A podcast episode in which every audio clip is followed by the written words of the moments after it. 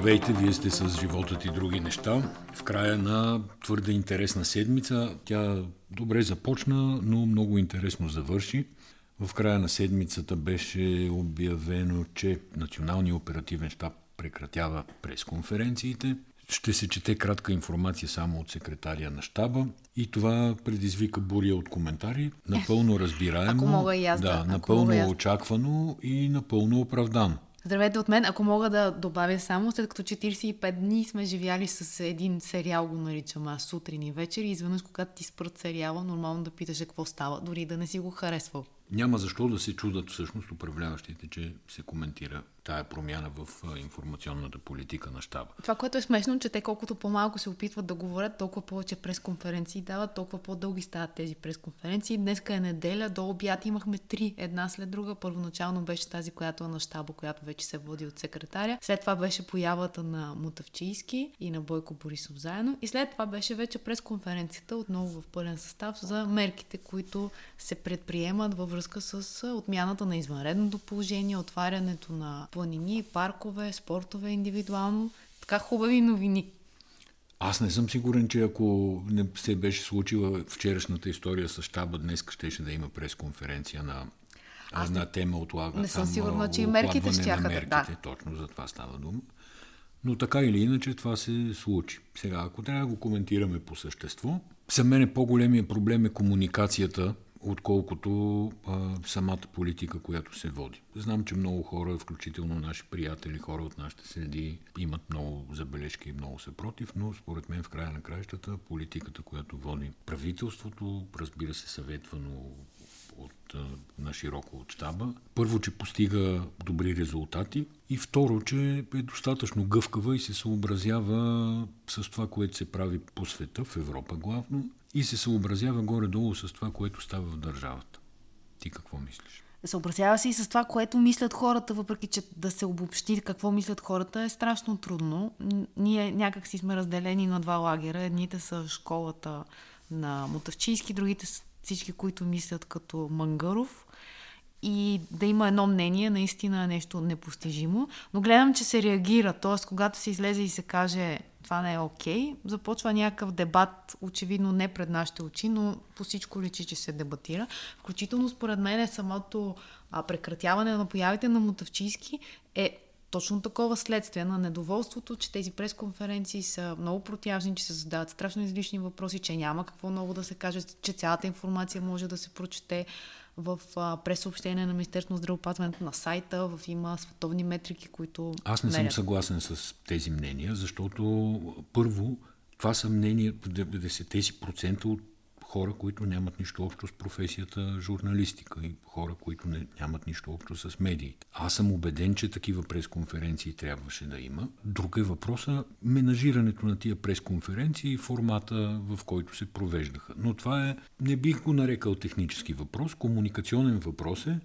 Нали, трябваше както се слушат специалистите лекари, трябваше господин Борисов да послуша и някой комуникационен специалист. Ако разрешиш тук да, да, да те допълня. Който, извинявай, лесно щеше да даде съвсем адекватен формат на брифингите, които всъщност давах, даваше щаба начало с генерал Венцислав Мутавчийски. Според мен това пренатягане, което се получи, главно като впечатление от някои хора, идваше поради факта на живите връзки на телевизиите. Защото нали, хората трябва да знаят, че ежедневно някъде някой дава пресконференция, на която присъстват журналисти и питат кой пита адекватно, кой пита неадекватно. Това е съвсем друг въпрос, но пресконференции се организират често. Просто телевизиите не ги дават.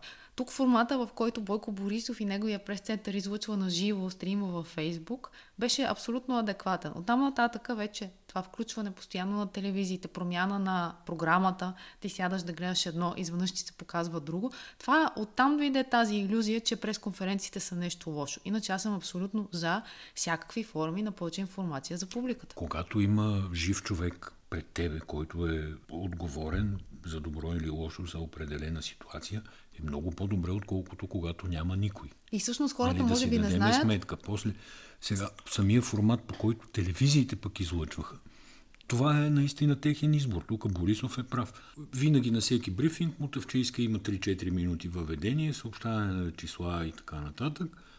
след което спокойно телевизиите могат да прекъснат излъчването. Нали? Мен ми е интересно да видя рейтинги, да. защото те са водени от все пак някакви търговски аргументи. В този смисъл, ако това нещо се гледа, тогава и аз, ако съм на мястото на програмен директор, може би би го пуснала. Ако има търсене на информация, ти като медия си длъжен да я предлагаш, защото представи си, че а, тя се излъчва някъде, ти решаваш, че отразяваш след това, както Бойко Борисов днес им препоръча, направете си репортажи, добре, но един репортаж се прави много време, нали? Той има чисто технически 2 часа, 3 часа загубени, след това трябва да дойде до емисията и живеем във време, в което 5-6 часа ти си като стар вестник. Така, ама то не стои изобщо въпрос за правене на репортажи, той просто даде пример какво би могло да се направи в случай, че не искат да излъчват брифинга.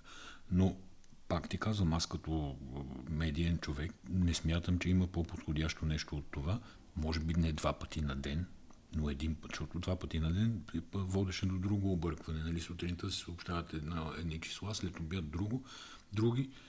И хората се объркват всяко е за денонощие, кое е за последните хората. 8 часа. Не само, да. Не всичките... само хората. Има и предвид, че в Министерство на здравопазването на няколко пъти си объркаха и те статистиката. Точно така. Така че нали, не се оцели ваксата просто при тия брифинги. Ако бяха един път на ден, примерно само в 5 след обед или само в 8 сутринта, няма никакво значение всъщност по кое време ще се случат точно нещата. Ако се даваше ясна, стегната, систематизирана и образно казано машинно четима информация, нямаше да има никакъв проблем за никого. И се надявам така да продължи, между другото. Това, което исках да кажа преди малко е, че всъщност а, публиката, която не, не е изкушена от журналистическата професия, тя не може да си даде сметка, че всъщност ние толкова възможност за питане, като журналисти не сме имали никога, защото благодарение на тези пресконференции се, нещ... се разбраха някои неща за банката за развитие. Иначе ти да гониш премиера, за да му зададеш въпрос за нещо, това е абсолютно много сложна задача. Това беше, как да кажа, врата към управлението. Или прозорец, не знам кое е по-красивия образ. Но така или иначе даваше възможност, министрите слизаха често, Борисов още по-често, нали, да, да се задават въпроси и да се държи обществото информирано. Да. После, после извиня, тази криза не е свършила и е, според мен, далеч от свършване. Според всички, не само според мен, естествено. Когато кризата се развива, е добре наистина ежедневно да имаш информация. Ето случая днеска с загиналата лекарка, втората за два дни, Бог да я прости, според мен той ще бъде безценен от медицинска гледна точка. Да, ти говори за това, че жената е изписана като излекувана, че е дала два Две отрицателни проби, проби да. да. И сега е интересно, дали тя е загинала от а, странични ефекти от лечението, което, което е приложено, или е загинала от вторично заразяване. Нали, това предполагам, не ми съм сигурен, че ще се разбере в следващите дни, защото с а, съчувствие към близките и нейния случай може да се окаже много ценен а, информационно за това, а, за начина по който протича заразата. Да, се надявам тези два случая, които са наистина трагични, особено за, за близките на тия хора, да бъдат като някакви червени лампи, защото вчера и с обявяването, че повече няма да има този тип пресконференции, че Мотавчийски няма да се появява, сякаш беше казано край свърши тази история, излизайте, правете си каквото си искате. Нали, такова усещане хората. Хубаво е времето, имат желание да излизат, да се виждат. 45 Хубаво беше днеска е мрак и дъжд. 45 дни са страшно много време. Нали? Виждам вече и такива психологически изменения. Станали сме по-агресивни, караме се по-често, децата ни се карат по-често. Ние не сме свикнали на, на този живот, който всъщност иска от нас да го живеем.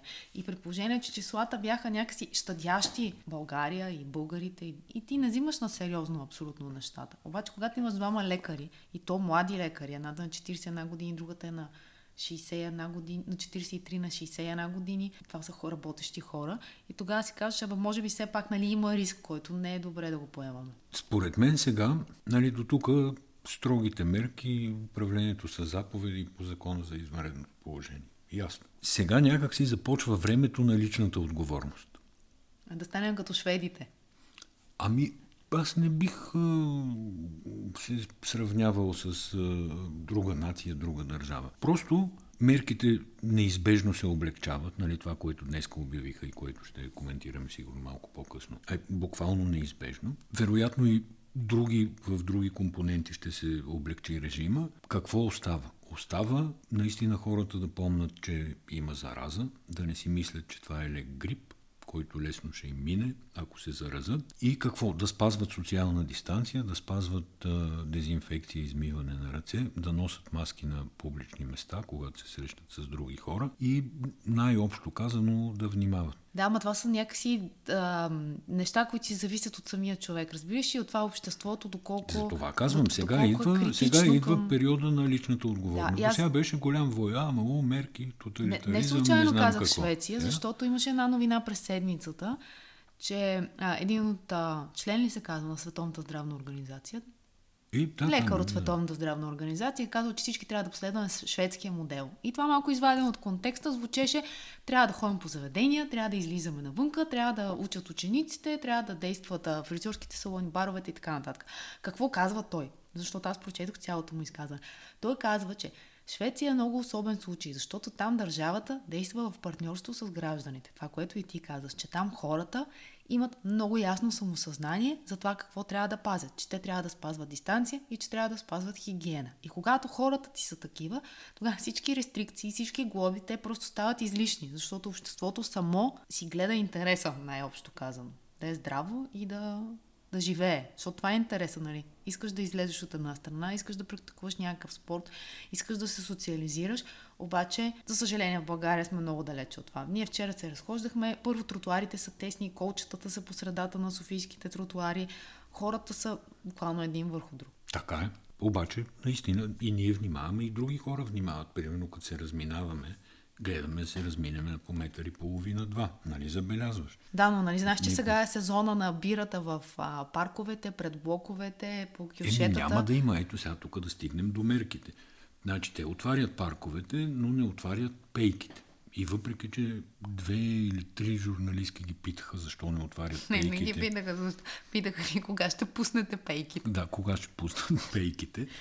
Ами много е логично да не пуснат пейките. Изобщо тази избрана стратегия на постепенно връщане на хората в техните предишни навици и живот, а също ми се вижда много успешна и потенциално ще бъде успешна, защото ако утре кажат всичко пада, нали, всички сме жадни за всичко за социални контакти, за приятели, за ресторанти, за спорт. Аз тук малко съм по-песимистично настроена от тебе. Какво всъщност остава затворено в момента? Заведенията вътре и баровете, които нямат външни маси, детските така. градини, частни и, и, и общински, училищата. и училищата, нали? Това Еми, са. Всичко останало работи. Фитнесите няма да се отворят. Ма фитнесите има логика, защото ти там много хора минават през един уред. Нали? Не можеш да, да назначиш до всеки уред един човек, който да пръска с... А... Груповите спортове остават затворени. Състезания няма да има, концерти няма да има, театри да, театър, няма да, да има. Това е много важно. Кината, театрите, тези груповите забавления, да. Така че не са малко неща, които остават затворени. Всъщност това, което се отваря, е по-скоро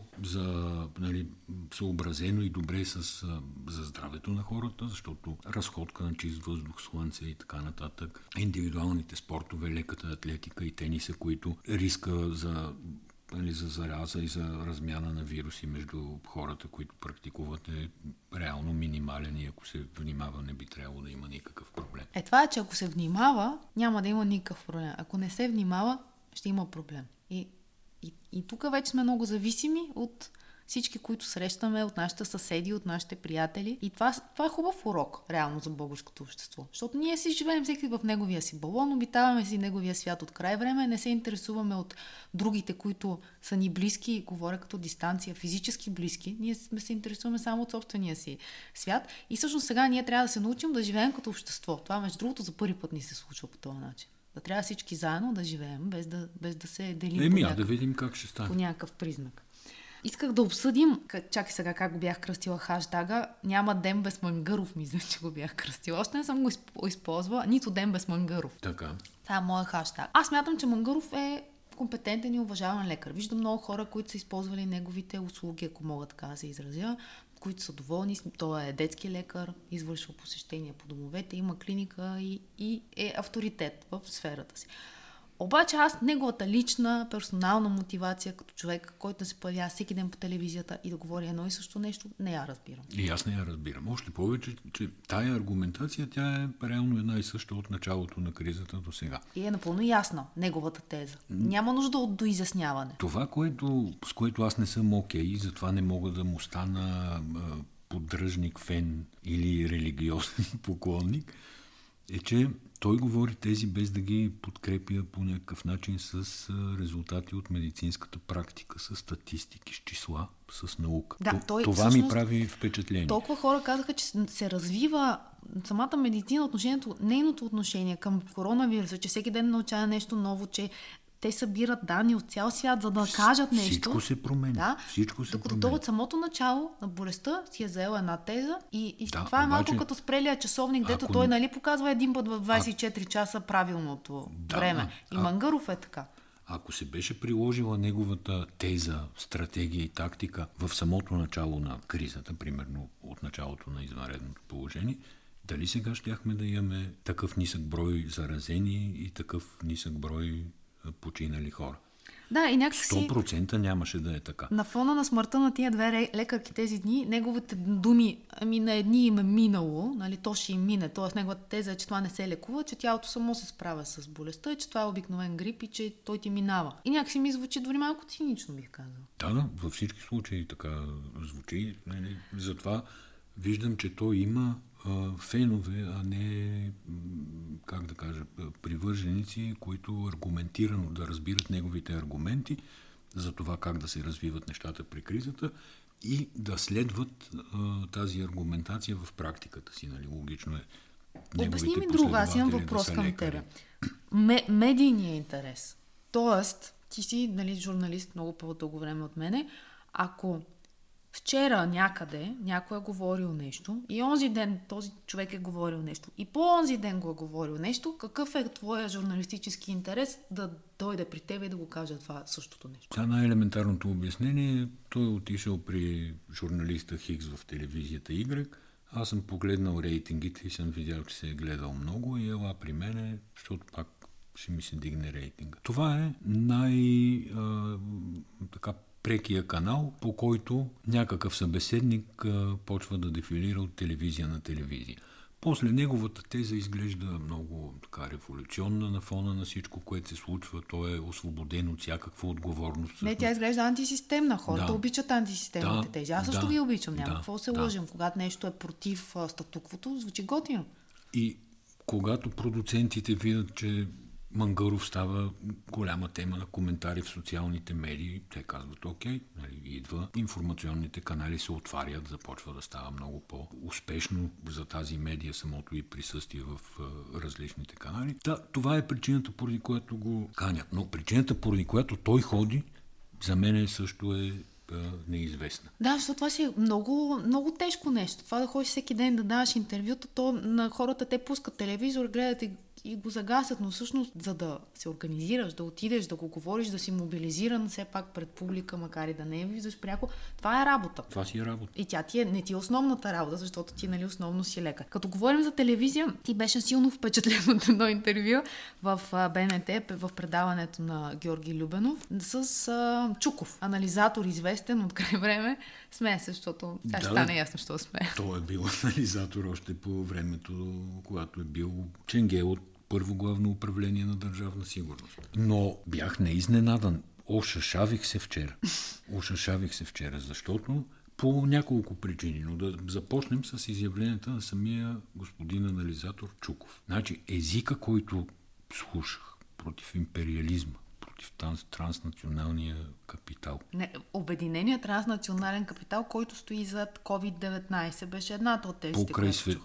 държавния резерв, който е частна институция и 614 фамилии през него тайно управляват света. Аз такава риторика съм чувал като дете и бледен юноша по времето на социалистическа България, Народна република в България. От тогава такова слово, такава реч, такъв изказ не бях чувал. Това е първото, което ме ошашави. Второто, което вече имам като критика към този тип изказвания. Аз съм далеч от мисълта, че Боян Чуков не е запознат, че някакси не, не, не подкрепя с собствен анализ това, което говори. Но нещата, които той изговаря, това са всички опорни точки на руската пропаганда. Свързва някакви несвързваеми факти. Обвинява световния капитализъм, че иска да намали с 10% брутния вътрешен продукт на планетата годишно, защото намаление с 10% води до 2% измиране на населението. Аз го чух нещо и за печатането на пари в Америка, че говори. Америка имаше печата пари, много, па много никой вече не ги иска. Да. картината. Никой вече не ги иска тия пари. Това беше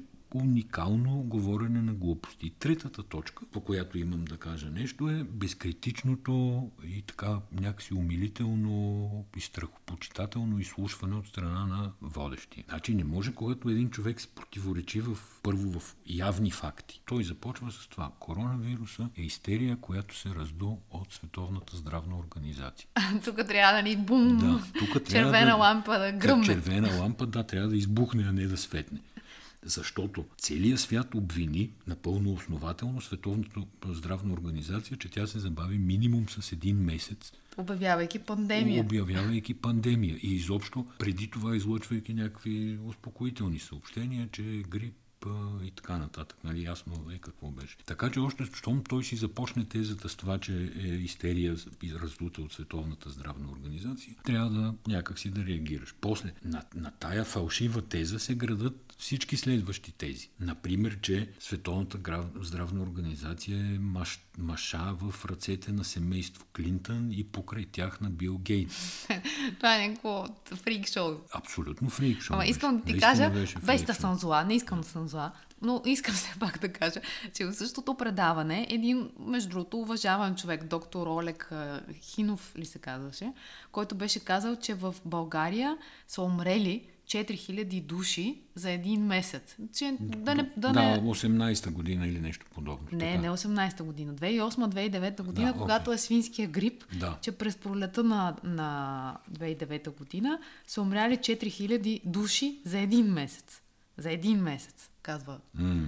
а, Хинков професор Хинков. Това също мина безкритично, разбираш ли? Ти нали, си, си даваш сметка, че сега в момента са, са умрели 75 човека, че ако умрат 4000 души, това, това ще бъде първа новина в всички Не, предавания. Това ще бъде национална катастрофа. Хубаво е журналистиката да е истинска журналистика. Каквото се очаква от нея да пита, да се съмнява, да, да оспорва тезата на, на човека, да. който е в студиото, защото ти в крайна сметка не си домакин, който предлага един стол и един микрофон, нали така? Ти представяш си, че Бил Гейтс иска да убие 2% от световното население, защото много се е разраснал и на него страшно му пречи. В Сиатъл, където той живее, нали, сигурно му се разхождат през пред градинката. Не знам какво правят тия 7 милиарда. Сега, друга тема, която така интересно я дигат економисти, това е какво ще стане с летния сезон. Реално, ние мисля, че миналата седмица и по миналата седмица беше обявено, че плановете вече на Министерството са летния сезон официално да започне от юли месец. Въпрос... Работим за късно лято. Работ... Както бе. А може ли цитата, казала, може ли цитата на Ангелка? Тая велика министърка. Може ли цитата на Ангелка? Има ли а, отписали се туристи? Не, няма, но със съжаление няма и записали се. Да. Това беше много... Не, радостната новина е, че няма отписали се, но за съжаление няма и записали се. да, това са добрите С златни букви ще бъде записана, ако вестник Стършел, примерно, решат да си правят годишни от лафове. На, това, на хора което... във властта, тази ще спечели първото място. Това, което казват а, економистите е, че всъщност първо, спасяването на сезона няма как да стане само от българите, защото процентите, съотношението между български чужди туристи и приходите са 90% в полза на чуждите държави. И другото е, че хората нямат отпуски. Много от бизнесите пуснаха сега своите служители в отпуски, за да могат да си оправят бюджетите, така да се каже. И тогава ти не можеш да разчиташ, че ще имаш това потребление, което си имал миналата година. Дори всички българи да не отидем в Гърция, ами да отидем по задължение, да се вика на Слънчака, пак не можем да, да оправим дупката в туризма. Не знам, така мисля и аз. И другото е за дълъг сезон. Обаче, за, през, при мен, през цялото Дългият време... Дългият сезон е божа работа. Да, абсолютно, да. При мен през цялото време има едно огромно питане. И това е, че много хора говориха за мерките. Трябва да се пусне, трябва да работи економиката, трябва да работят заводите, които между другото не са затваряни, трябва да работят заведенията.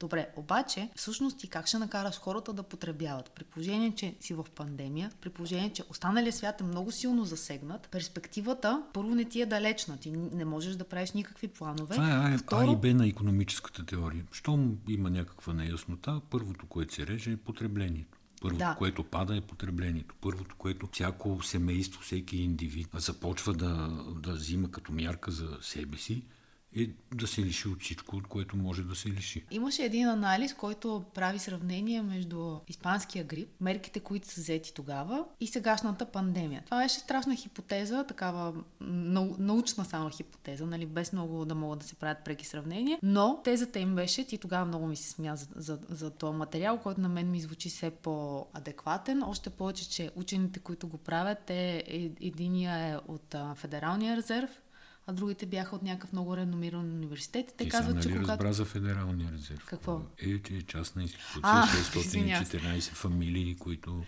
Но тезата за, за испанския грип е, че там, където са взели по-крути мерки, са затворили всичко и са държали мерките по-дълго, така че да няма след това втори и трети вълни и тем подобни, въпреки че той грипа си се развива в три вълни, економическите последствия са били по-малки. Тоест, хипотезата, че когато ти нещо го пускаш да, да работи, не означава автоматично, че ще спечелят хората. От това, че пускаш ресторантите, не означава, че ние ще отидем на ресторант. Това исках да кажа.